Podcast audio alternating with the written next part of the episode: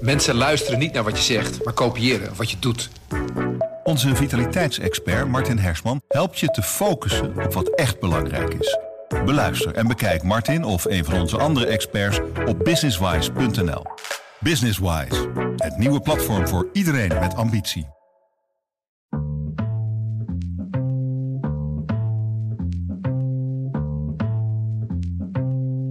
Politiek is niet saai, je moet het alleen wel snappen. Maar dat geldt ook voor voetbal. Als je de buitenspelregel niet kent, ja, wordt het ook lastig.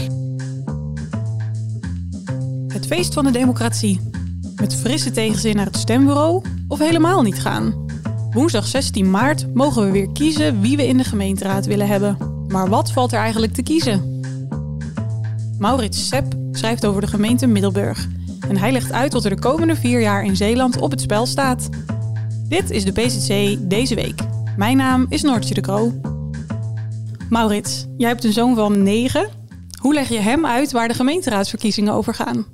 Nou, in ieder geval niet in Jip en Janneke taal. Daar heb ik een hekel aan. Ik probeer het wel simpel te houden. Maar eigenlijk net zoals ik het voor volwassenen doe. Dus door erop te wijzen waar de gemeenteraad over gaat. En in zijn geval zijn dat natuurlijk wat andere voorbeelden. Dus dan gaat het over de school in de wijk. De winkels in de wijk. Hoe zijn die daar gekomen? Wie heeft dat besluit genomen? Dat soort dingen. Maar ook over het voetbalveldje, uh, waar die uh, nou, bijna dagelijks uh, naartoe gaat. Daar gaat de gemeente ook over. Als je dat uitlegt, dan krijgt hij wel een beetje gevoel met wat de gemeente doet en waar het over gaat. Ik ken best wel wat mensen die het totaal niet interesseert, zo'n verkiezing. Ja. Bijna alles wordt toch landelijk bepaald? Wat valt er nu te kiezen? Nou ja, nog steeds veel. Er wordt inderdaad wel veel landelijk bepaald. Uh, de gemeenteraad zit echt wel vast aan, aan geld wat van het Rijk komt of aan beleid dat van het Rijk komt. Maar uiteindelijk gaat het er wel om hoe je dat in je eigen gemeente vertaalt. De beslissing over wat er in Middelburg gebeurt, of in Arnhemuiden of in Nieuw Sint-Joosland, is nog altijd de beslissing van de gemeenteraad. Dus waar komt een bedrijventerrein? De trekdijk bijvoorbeeld bij Nieuw Sint-Joosland. Waar leg je dat aan? Waarom doe je dat? Is dat nodig? Wat zijn de gevolgen daarvan voor de mensen in de buurt? Allemaal lokaal. Als het gaat over een schouwburg, hoeveel geld heb je daarvoor over? Ondersteun je dat of doe je dat niet? SGP, partij die daar minder mee heeft, zou veel minder geld aan cultuur uitgeven. Een partij als PvdA juist veel meer. Die vinden dat belangrijk. Nou, het zijn allemaal lokale verschillen waar je dus ziet dat je lokaal echt een verschil kunt maken. Die trekdijk, dat is in Middelburg wel een heet hangijzer geweest, hè? Ja, nog steeds. Ja, ja, al jaren. Nou ja, de gemeente heeft een keer grond gekocht, vlakbij het dorp aan de 58, langs de snelweg, net buiten het dorp. Met de bedoeling om daar een logistiek bedrijventerrein aan te leggen. Mensen in de buurt die willen dat niet. Die hebben in de achtertuin uh, Vlissingen Oost liggen. Die hebben de snelweg aan de voorkant. En daarnaast komt dan ook zijn bedrijventerrein. Dus dat tast de leefbaarheid aan. Nou, dan zie je dus meteen een strijd tussen inwoners en gemeentebestuur. Dat gaat jarenlang door, want daar zitten natuurlijk grote financiële belangen bij voor de gemeente. En geld staat dan een beetje tegenover leefbaarheid. En hoe krijg je dat nou bij elkaar? Nou, daar wordt al jaren over gesproken krijgen de inwoners ook de mogelijkheid om mee te praten. En dan is de vraag, zijn ze tevreden of niet? Nou ja, uiteindelijk niet, want ze zijn nu naar de Raad van State gestapt. Dus ja, dat, dat is echt zo'n dossier waarbij je inderdaad ziet hoe inwoners en gemeenten tegenover elkaar kunnen komen te staan. Dat schreef je ook in je verhaal inderdaad, hè? dat ze daar aan het protesteren zijn. En, uh, ja, en dan zie je dus ook dat wat nu, nu gaan de verkiezingen spelen. Dat uh, was vier jaar geleden speelde dat al een rol. Waarbij je zag dat mensen echt hun hoop hadden gevestigd op de partijen die kritisch waren over dat bedrijventerrein. Dus daar geven ze hun stem aan. Nu zijn ze teleurgesteld over de resultaten. Dus nu bij de verkiezingen wordt het spannend. Wat gaan ze stemmen? Ja, waarom zijn ze teleurgesteld over de resultaten?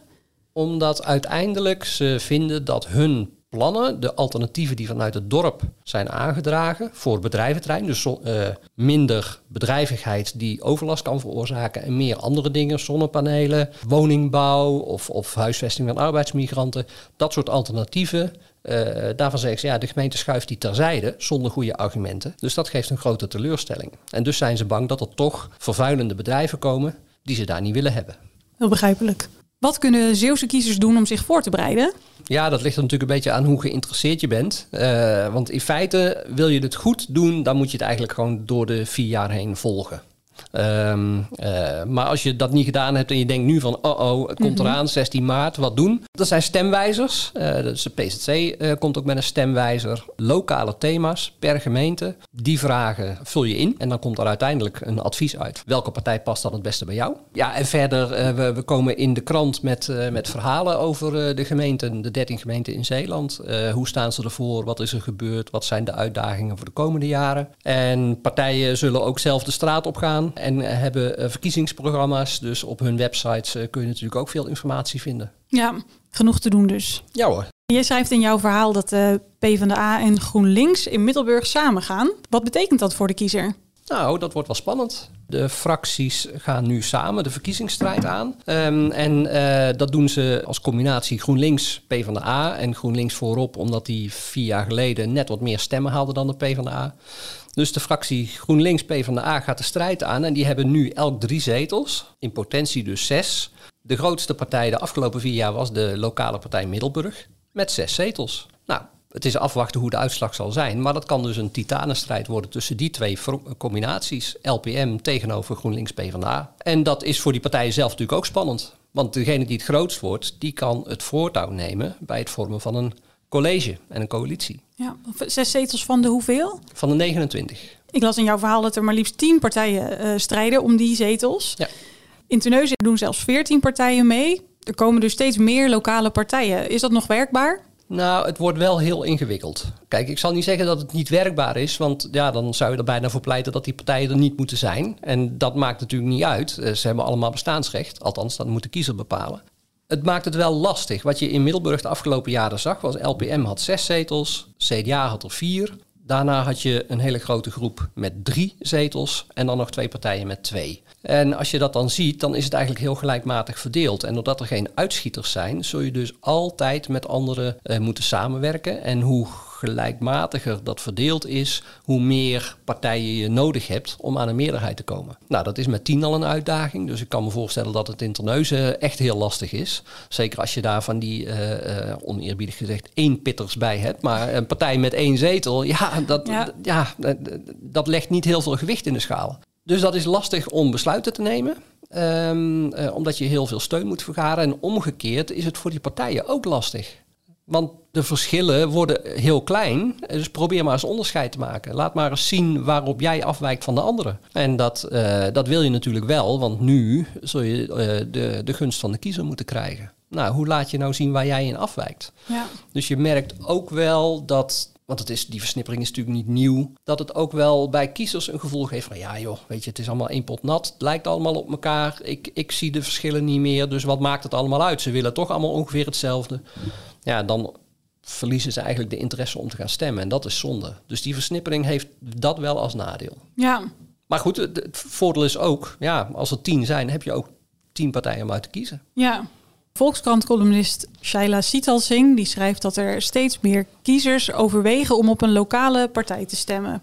Zij noemt dat een drama voor de landelijke partijen. Nou ja, kijk, um, of het een drama is, weet ik niet. Uh, het is natuurlijk wel zo dat veel landelijke partijen, of landelijk georganiseerde partijen, PvdA, ChristenUnie, SGP, VVD, CDA, noem maar op, de Kamerleden en staatssecretarissen en ministers, uh, dat zijn natuurlijk mensen die uh, op een gegeven moment wel ervaring hebben opgedaan in de lokale politiek. Die zijn ooit ergens begonnen in hun eigen gemeente. Um, daar maken ze vlieguren, daar leren ze veel en uh, daar komen de talenten bovendrijven. En dus die landelijk georganiseerde partijen, die maken daar wel gebruik van. Die zien van, hé, hey, daar zit een goeie, die willen we naar een hoger niveau hebben, die willen we in Den Haag hebben.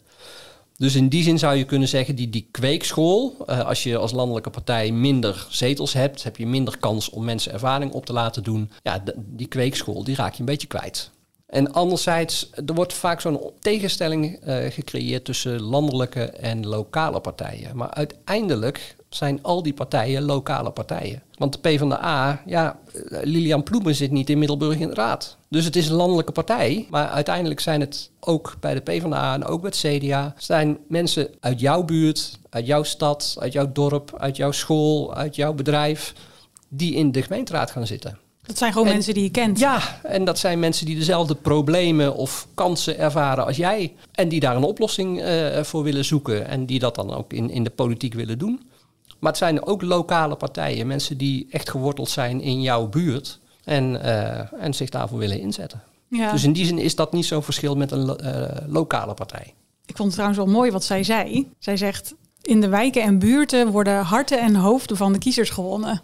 Ja, nou, dat klopt. Dat is ook zo. Maar dat is wat ik net zei. De- uiteindelijk geldt dat voor die landelijke partijen net zozeer als voor die lokale partijen. Ja.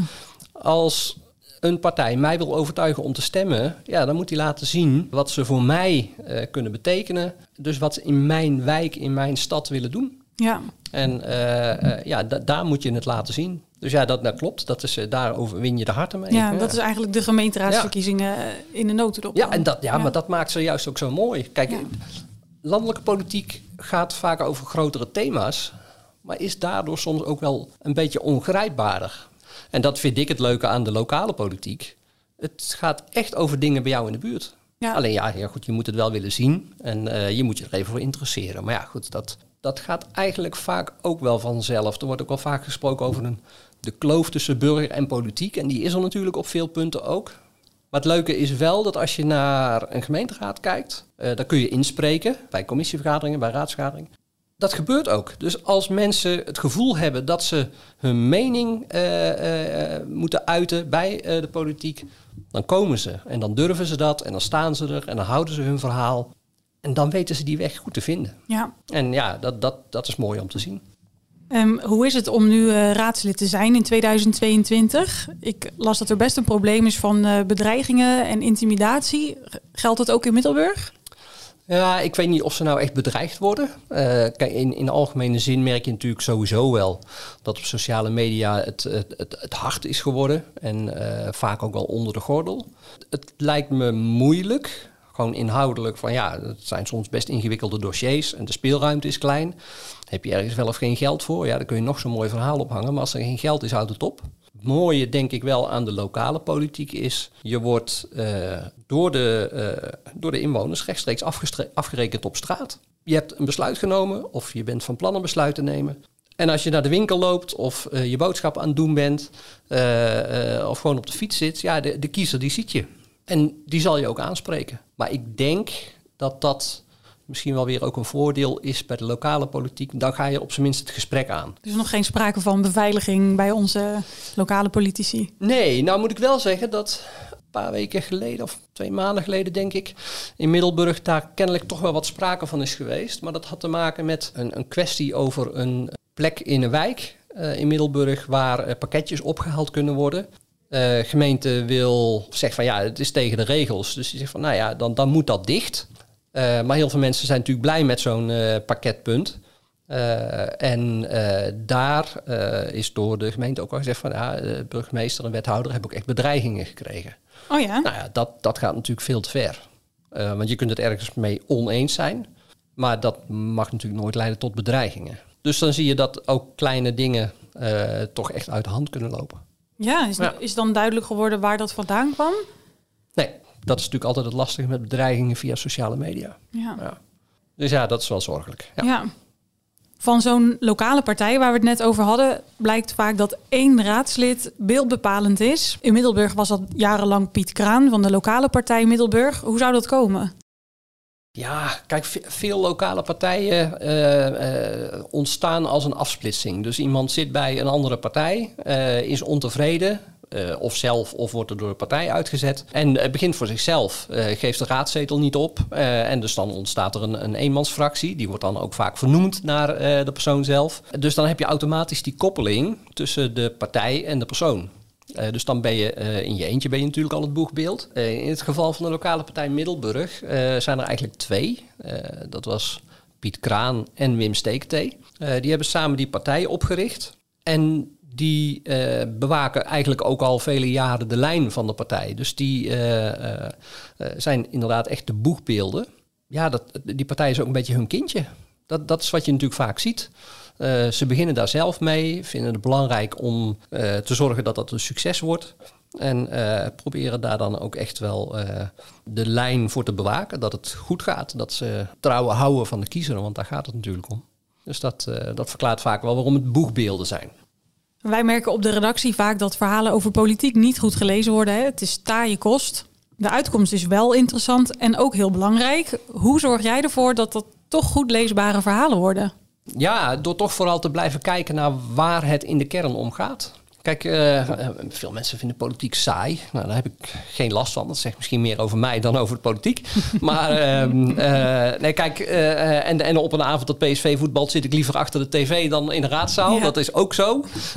maar dat, dat, geldt ook voor raadsleden die ik ken. Dus dat, dat is geen uitzondering. Maar nee, ja, kijk, politiek is niet saai. Je moet het alleen wel snappen. Maar dat geldt ook voor voetbal. Als je de buitenspelregel niet kent, ja, wordt het ook lastig. Um, dus je moet het zien, je moet het eens een keer meemaken. Uh, je moet opletten wat er gebeurt. Uh, dan zie je ook één tweetjes tussen partijen. Uh, je ziet ook ruzies. dat maakt het al spannend voor jezelf om te volgen. Om dat dan over te brengen naar de lezer. Ja, uiteindelijk probeer je dat inzichtelijk te maken door achtergronden te geven. Waarom gebeurt iets? Wat merk je daar nou van als inwoner? Waarom is dat voor jou belangrijk? En als je dat uh, duidelijk kunt maken, dan snapt die lezer ook waar die politiek over gaat. Je moet proberen het gevoel te vangen wat voor die lezer van, uh, waar het voor die lezer om gaat. Waar maakt die zich nou zorgen over? Ja, en dan uh, kom je denk ik tot verhalen waar ze, die ze ook echt willen lezen. Ja, dat en dat is ook gunstig voor de politiek. Want de politiek gaat natuurlijk over het besluit zelf. Maar die willen ook die lezer duidelijk maken wat ze vinden en waarom ze dat vinden. Nou ja, daar vervullen wij een rol in. Dus ja, dat is wel belangrijk dat je dat goed doet.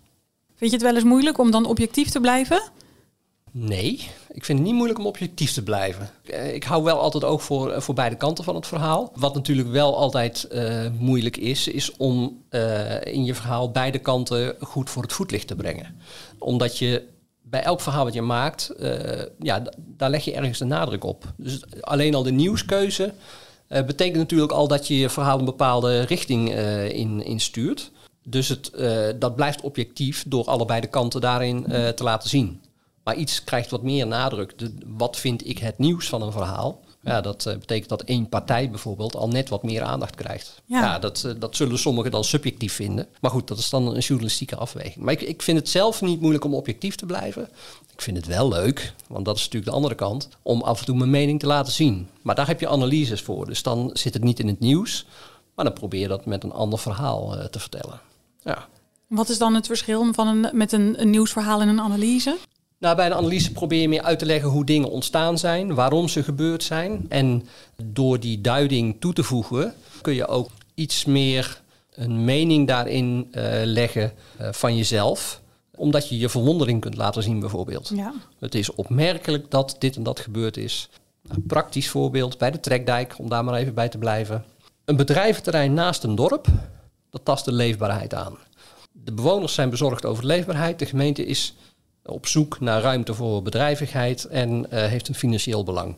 Maar het is natuurlijk wel opmerkelijk dat een gemeente tegenover zijn inwoners komt te staan als het gaat over het beschermen van leefbaarheid. Ja. Want in, in de kern is dat natuurlijk wat je als gemeente moet doen: de leefbaarheid van, uh, van de inwoners beschermen. Door daar een analyse over te schrijven kun je die verwondering al laten horen, ja, daar zit eigenlijk al meteen een deel van de mening in. Ja. Dus ja, het is ook wel fijn dat dat kan. Weet je zelf al wat je gaat stemmen?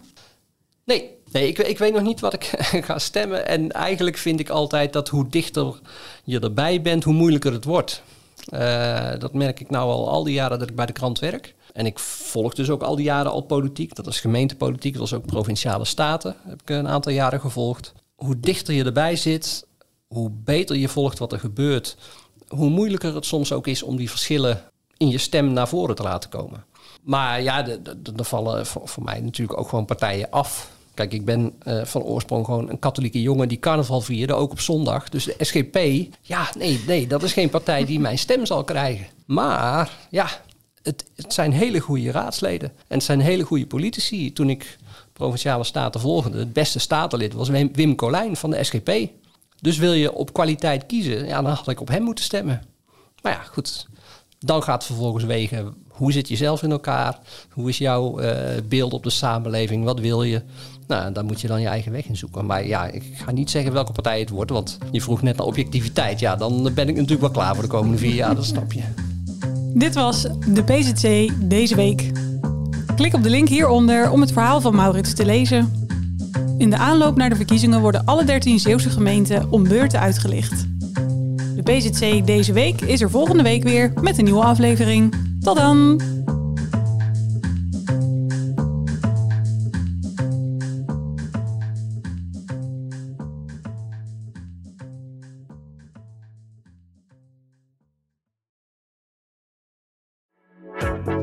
Een goede spreker herken je aan de Q&A aan het eind. Onze lifehack-expert Martijn Aslander geeft je adviezen waar je echt wat aan hebt. Beluister en bekijk Martijn of een van onze andere experts op businesswise.nl. Businesswise, het nieuwe platform voor iedereen met ambitie.